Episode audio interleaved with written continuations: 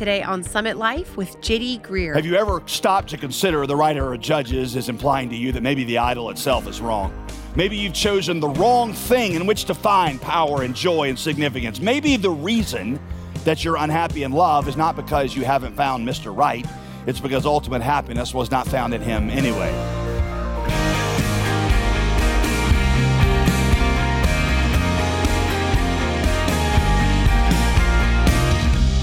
Welcome to Summit Life with pastor, author, and theologian JD Greear. I'm your host, Molly Vidovich.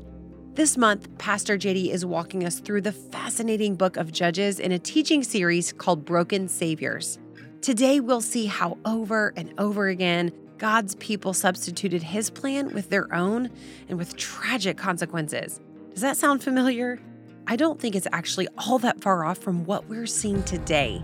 Doing it God's way is always the best choice, but we're broken and we don't always see it that way. Our message today is creatively titled Hot Dog Faith. Now, here's Pastor JD. A lot of the stories in the book of Judges people know. Stories like Samson or Gideon, and maybe even uh, the story of Deborah. Almost nobody knows the story of Jephthah in Judges chapters 10 and 11 because it is terrible. I mean, terrible. It is going to leave you feeling deeply unsettled, downright disturbed. Uh, sometimes at night, my wife and I are putting our kids to bed, and I will start in on some story, uh, sometimes a Bible story, sometimes a story from my life, and I will look over at my wife, and she'll be going, you just kind of shaking her head like this is not appropriate for kids at this age because we have a different filter for that kind of stuff. Well, let's just suffice it to say that this story would not make for a great bedtime story for your seven year old. But first, before we get into it, I want to talk with you about hot dogs. Americans can eat them some hot dogs, can they not? Uh, on, Ju- on the 4th of July alone, Americans consume 150 million hot dogs. They say that if you line them up end to end, they would stretch from where I am standing to Sydney, Australia. Um, frankly, we love them.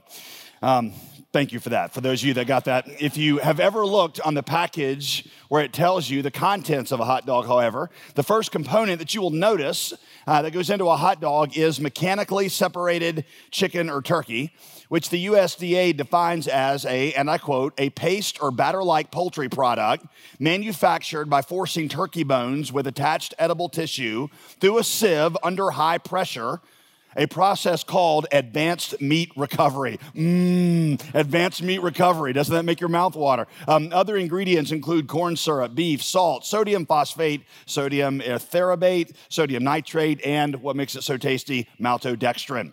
Now, I just know that makes you hungry and ready to get out of church and go eat something. I actually like hot dogs. Uh, the coaches at Iron Tribe Fitness have tried to get me to stop eating them, but I tell them the only reason I work out is so that I can eat stuff like that without guilt, so lay off. Uh, but the point is, a hot dog is not not pure meat. And there are some who would say that, that eating that kind of stuff is not good for you. And by some, I mean the medical community. Um, many Americans, um, I share that because many Americans build their faith like a cheap hot dog.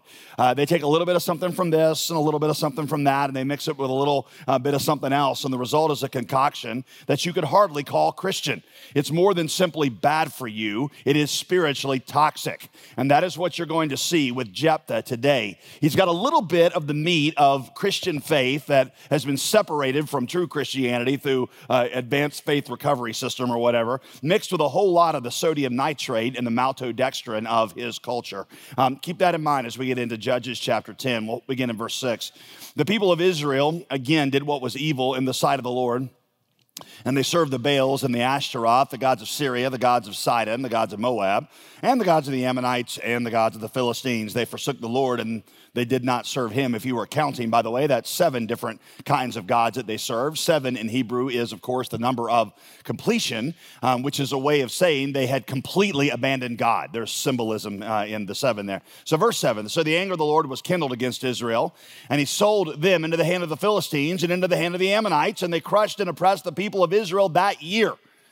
Now, here we see a familiar pattern. The Israelites serve false gods and they end up in slavery. We've seen that all through the book of Judges, but now the author inserts a little twist.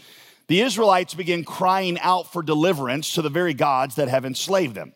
The Ammonites are the ones who enslaved them, and the gods of the Ammonites are the very ones they cry out to for deliverance. Here is what is being taught, and it's very important.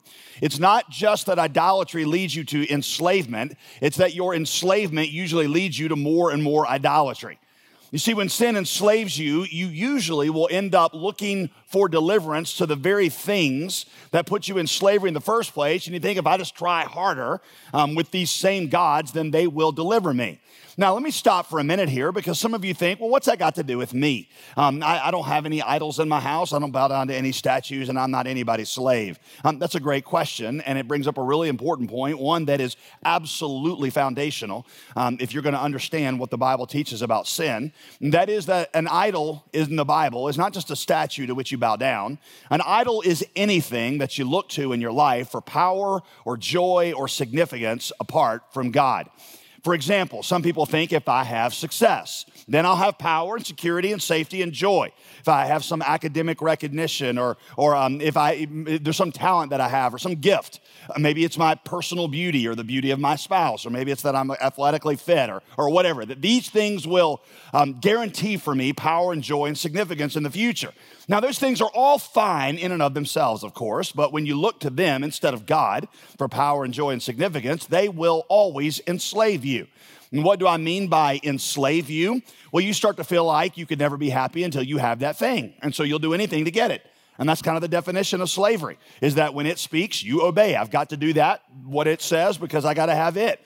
And when you do get that thing, you never feel like you have enough of it, or you're always worried about losing it. And so you begin to make really destructive choices to hang on to it or to get more of it. Um, so you feel like I have to be beautiful um, if I'm going to have power and joy and significance. So I will, for example, starve my body even though it's bad for it, so I can be a certain size because I couldn't be worth anything if I'm not, don't weigh that. Um, or I'll hate myself and when I'm not at that weight. Or you say, I, I need more money, so I will, will work until I destroy my family. Or I will cheat. Um, I'll break my intent. People, by the way, who cheat in business are not usually inherently dishonest people. They're just people who want something so bad that they're willing to compromise their integrity to get it. William James, who uh, is not a Christian, he's a postmodern philosopher, said that success is the primary god of the Western world. And he said success is a goddess. He said, because no matter what you give to her, she always demands more. And so he said, for me, on the altar of success, I first gave my family. And said, then the goddess said, I need more. And so I gave then my integrity, and then the goddess said more. He said, then I finally gave my health and my life, and the goddess never quit demanding more. Have you ever stopped to consider the writer of Judges is implying to you that maybe the idol itself is wrong? Maybe you've chosen the wrong thing in which to find power and joy and significance. Maybe the reason that you're unhappy in love is not because you haven't found Mr. Right, it's because ultimate happiness was not found in him anyway. Jeremiah chapter 2:13 probably gives you the clearest description of sin anywhere in the Bible. Jeremiah 2:13, a verse I think you ought to have memorized. My people have committed two evils. The first evil, they have forsaken me, the fountain of living waters. And they have hewed out, evil number two, cisterns for themselves, broken cisterns that can hold no water at all.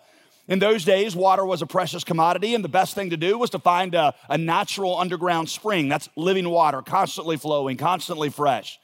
He says, That was me. That was God. Uh, uh that was my love. I was the one who gave you power and joy and significance and security and safety.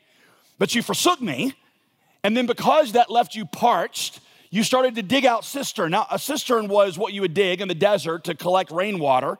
And then the problem is it would leak through the ground, it would become muddy. It was terrible. It was not nearly what you would compare to a, a natural underground spring. And he's like, So the evil number one was you forsook me, and then that left your soul parched, and you just dug cistern after cistern after cistern after cistern to try to get enough water to satisfy your soul. It's the wrong well. You think I got to dig, dig, dig, deeper, deeper, deeper, deeper. There's got to be some kind of satisfying water in here somewhere. And God says, It's the wrong well. I created those things in me. I'm the one who gives you power and joy and significance, not those hewed out cisterns that could hold no water. Verse 10 The people of Israel cried out to the Lord then, saying, We have sinned against you because we have forsaken our God and have served the false gods. The Lord said to the people of Israel, You have forsaken me and served other gods. Therefore, I will save you no more. Why don't you go cry out to the gods whom you've chosen? Let them save you in your time of distress. For the first time in the book of Judges, God says no. Why? Well, see, it's one thing for the wayward prodigal to come home in true repentance. God will always receive someone like that.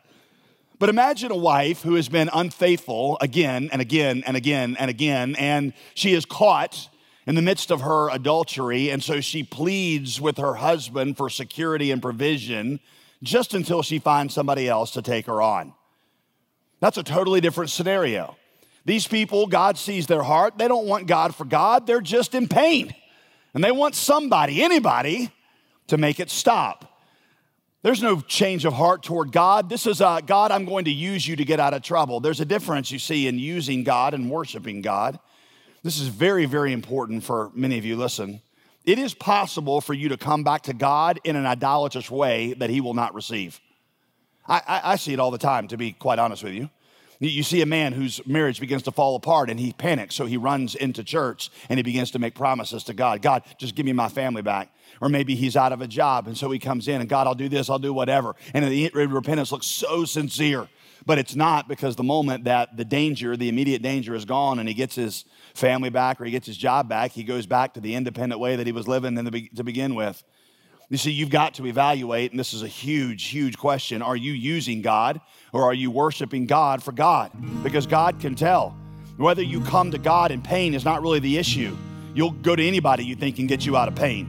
The question is, will you follow Him the same when the immediate danger has passed? Are you using God or are you worshiping God? We'll return to our teaching here on Summit Life in just a moment, but I wanted to quickly share a little bit more about our current resource this month. You know, sometimes we have big questions about life, about faith, about God and the Bible, and we need to know how to give solid answers for these difficult moments. Because often those questions are coming from those searching for Jesus, but they're stuck with a topic that just doesn't sit right. In our newest resource, Pastor JD quickly answers some of those questions that keep us up at night. Is it okay to get divorced? Is there such a thing as unanswered prayers? You may recall volume one of this book called Honest Questions, Quick Answers from two years ago. We have some copies of that first book available as well if you missed getting it. Give us a call at 866 335 5220 or go online to jdgreear.com and reserve your copies today. Now let's get back to today's message with Pastor JD Greear here on Summit Life. Verse 15 The people of Israel said to the Lord, Then we have sinned so do to us whatever seems good to you. Only please deliver us this day. So they put away the foreign gods from among them and they served the Lord. Well, believe it or not, they get it. Do you see how different what they said in verse 15 is from what they said in verse 10? In verse 10, they said, We want peace from you. Verse 15 said, We want peace with you. Even if it continues to mean trouble for us here, do whatever you're going to do. You see, that's a huge difference. We would rather not have trouble, they say, of course, but having you, having peace with you, that's the essential part. You see, that's true repentance. I don't care if life gets easy or life gets hard. I just want you. There are some people who talk as if when you come to Christ, He just makes everything in your life easy. Oh, I mean, you hear them give testimonies, and I, I think they're, you know, don't mean harm, but oh, I came to Jesus, and my marriage just turned awesome, and my, my kids started to show up my bedside quoting scripture, and uh, my boss gave me a raise, and we discovered oil under my house, and it was just awesome, you know. And um, listen, that is not always, in fact, it's not usually the way that it works. A friend of mine calls it a train wreck conversion. God lets most people have a train wreck conversion where, where if things in their life to start going wrong, and one of his purposes in that in Scripture is to see if you're coming to God for something He can do for you, if you're coming to Him for Him. And sometimes the things in your life begin to go wrong, and you don't get the raise, and the marriage doesn't turn immediately better because God is saying, Are you in this for me? You in this just to use me for something? Are you using God or worshiping God? That was the question. Well, Israel genuinely repents, and so the Lord becomes impatient over the misery of Israel, or the NIV says he could bear it no longer. I love that phrase because it just shows you how God feels about his people. He hurts with them. He says, Enough, your pain is painful to me. And he rises to his feet. Chapter 11. Now, Jephthah was a mighty warrior, but he was the son of a prostitute.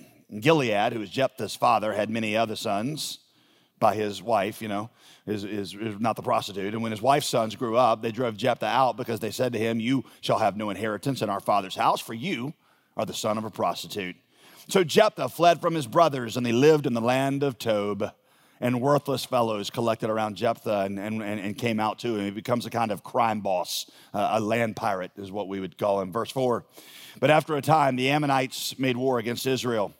And so the elders of Gilead went to bring Jephthah back.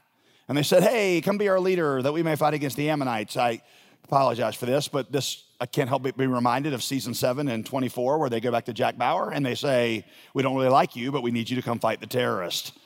Verse 7 So Jack Bauer said to the elders of Gilead, Did you not hate me and drive me out of my father's house? And now you come crying back to me when you're in the hour of pain? No deal. By the way, Jephthah's responding just like God did.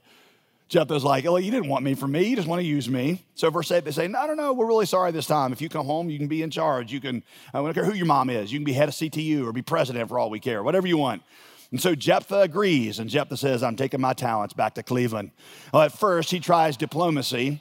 He tries diplomacy with the Ammonites, and he says to the king of the Ammonites, Why are you attacking us? And the king of the Ammonites says, Well, because you took my land. Jephthah responds with three, I think, rather compelling points of reasoning. He says, number one, well, as a point of fact, it wasn't your land we took, it was the Amorites. And not Ammonites, but Amorites. Your name was never on the title deed, so get off your high horse. Number two, when we took their land, we were simply responding to their aggression against us when we passed through their land. They attacked us and we kicked their tail, so we kept their land because God had given it to us anyway. Number three, if this land is really a gift from your God Chemosh to you, why don't you come and get it? And verse and verse 30 he said, Okay, we're coming. Verse 30, Jephthah made a vow, Jephthah made a vow to the Lord, and he said, Lord, if you will give me the Ammonites into my hand, whatever comes out from the doors of my house to greet me when I return in peace from the Ammonites shall belong to you, the Lord, and I will offer it up as a burnt offering. So Jephthah crossed over to the Ammonites to fight against them, and the Lord indeed gave them into his hand. And Jephthah came to his home at Mizpah, and behold, his daughter came out to meet him with tambourines and with dances. She was his only child. Besides her, he had neither son nor daughter, and as soon as he saw her coming out after the battle, he tore his clothes, and he said, Alas, my daughter, you have brought me very low. You've become the cause of great trouble to me, for I have opened my mouth to the Lord, and now I cannot take back my vow. Verse 36 And she said to him, My father, you have opened your mouth to the Lord, so do to me according to what has gone out of your mouth. Now that the Lord has avenged you on your enemies, on the Ammonites. So she said to her father, Let this thing be done for me first. Leave me alone for two months, that I may go up on the mountains and weep for my virginity with my friends. And so he said, Go. And he sent her away for two months, and she departed, she and her companions. And she wept for her virginity in the mountains. And the end of the two months, she returned to her father, who did with her according to his vow that he had made.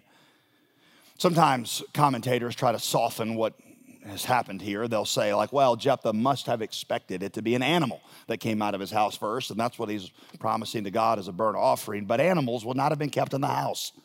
Right? They didn't have pets like we have pets, so he's not talking about that. By the way, when he says whatever greets me, the word he used for greet definitely connotes a human um, encounter. It's not a word you would use with an animal. Um, so he's definitely thinking human sacrifice. Or they'll say, commentators will say, well, Jephthah didn't actually kill his daughter. Sacrificing her just meant that she had to die as a virgin, like, you know, she just would remain unmarried for the rest of her life. Well, if that's true, why the two month hiatus? That wouldn't make any sense. Obviously, we're talking about human sacrifice, and obviously, he actually burnt his daughter, he killed his daughter. It's just that he expected the first one out of his house would not be his daughter. He thought it would be one of his many servants or one of his many comrades in arms. So, a couple of questions I want us to consider. Here is the first Why did Jephthah make this vow? And I'm going to show you. You're thinking this has nothing to do with me. It has a lot to do with you. I'll show you that eh, toward the end. But why did Jephthah make this vow? I'll give you two reasons because he was desensitized to violence. He was desensitized to violence. This was just the way they did things. Human life was cheap in those days when it came to the idol, obtaining the idol of military dominance. Now, it seems unspeakably horrific to us, but that's just because violence is no longer our idol of choice. And before you and I shake our heads in bewilderment and say, what a backwards, primitive people we ought to consider that we commit similar excesses with our idols and we do not wince nearly as much when we do. For example, a woman can tear apart her family and devastate her kids because she finally realizes she's been married to the wrong person and that's why she's not happy and she's got to be true to herself. And so she's got to go find true love, even if it devastates her kids. And we kind of shake our head and say, well, she's got to be true to herself. And I guess that's just what she's got to do. Let me talk about this for a minute because our culture idolizes romantic and sexual fulfillment to the point that anything you sacrifice on the altar to that is okay because that idol is enthroned and unquestioned. For example, if I, as an evangelical pastor, decided that I preferred sex with men and I left my wife and my kids for another man, I, by the end of this month, I would be celebrated as a national hero. I would be on Ellen, I would be on Oprah, and they would say things like, well, he's just being true to himself. What a courageous guy to come out and just acknowledge the truth about who he is. Uh, the fact that I had to abandon my family, that's just the price you got to pay for true love. That I devastated my family would be totally insignificant. What if true love meant that it's not actually about me anymore? Our culture confuses true love with self love. And you can't wrap up self idolatry in the clothes of romance and call that true love. Or in another sphere, a man can neglect his wife and kids in order to get ahead. And we say, well, that's just what it takes to get ahead, to survive in this business. You'll never succeed in the finance world unless you work till nine every night, unless you never take days off. It has been easy for me to justify the sacrifice of an awful lot on the altar of ministry success. Like Jephthah, I'm like, well, I got to succeed. I'm doing God's work. And if that means I got to sacrifice relationships and um, family, uh, even integrity, well, that's just the price. I got to do your work, God somebody in our culture gets pregnant at an inconvenient time and they eliminate the child in an abortion. And we say, well, only she has the right to determine what, will, what shape her life will take. And if having a kid right now and her judgment is going to mess up her life, well, I guess that's okay. It's just the price of freedom. You see, before we shake our heads in bewilderment at Jephthah, we should realize that we're probably not as advanced of a culture as we think we are. We just got different idols. Number two, here's the reason that he made the vow it's because this is how you pleased pagan gods. That's how you please pagan gods. You offered sacrifices to gain their favor. The greater the sacrifice, the greater favor you could earn from your God. So when you needed something big from him, you got to sacrifice something big. But God, listen to this, never, ever, ever puts this out as a requirement to get his attention or his favor. In fact, he outright forbids it in Deuteronomy 18:10. There shall not be found among you anyone who burns his son or his daughter as an offering you say, what about Abraham? That was a test of faith and obedience. This is an attempt by Jephthah to pay God off to negotiate with him. It's totally different. Here is what has happened. Listen, Jephthah has mixed all kinds of sodium phosphates and poultry paste into his faith and come up with something that looks like the meat of faith, but it's really not faith at all because it's totally different than how God said that we should pursue him and do his work. Here's the second question First question, why did Jephthah make the vow? Why, why did Jephthah keep his vow? That's the second question. I mean, maybe you could excuse him for in his fear saying something stupid. But after he saw it was his daughter, for two months he sat there and considered it, and then he just went through with it. Listen to this. He kept it for the exact same reason that he made it. He has no concept of the grace of God. He feels like he has to earn God's favor the way you earn a pagan God's favor by making sacrifices that merit it now he feels like if he doesn't keep his horrific vow, then God's going to punish him. But God does not give victory or favor or salvation because we earn it. Never. It is not by works of righteousness which we have done. It is according to his mercy that he saves us. He bore in his own body the price for our peace. It's by his sacrifice that we were healed. As Pastor JD Greear said a moment ago, our culture has made an idol out of personal choice.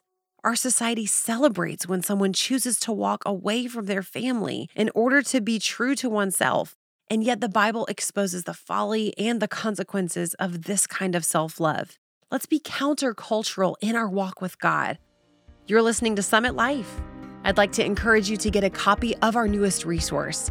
Inspired by Pastor JD's Ask Me Anything podcast, our new book titled Honest Questions Quick Answers Volume 2 tackles some tough questions from listeners like you, and the answers are short and concise.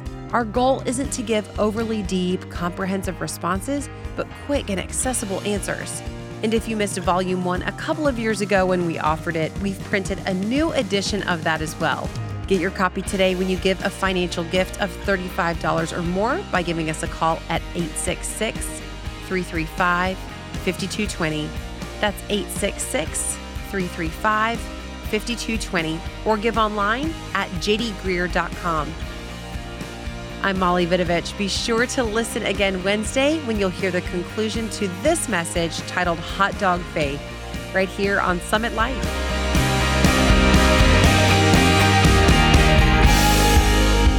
Today's program was produced and sponsored by JD Greear Ministries.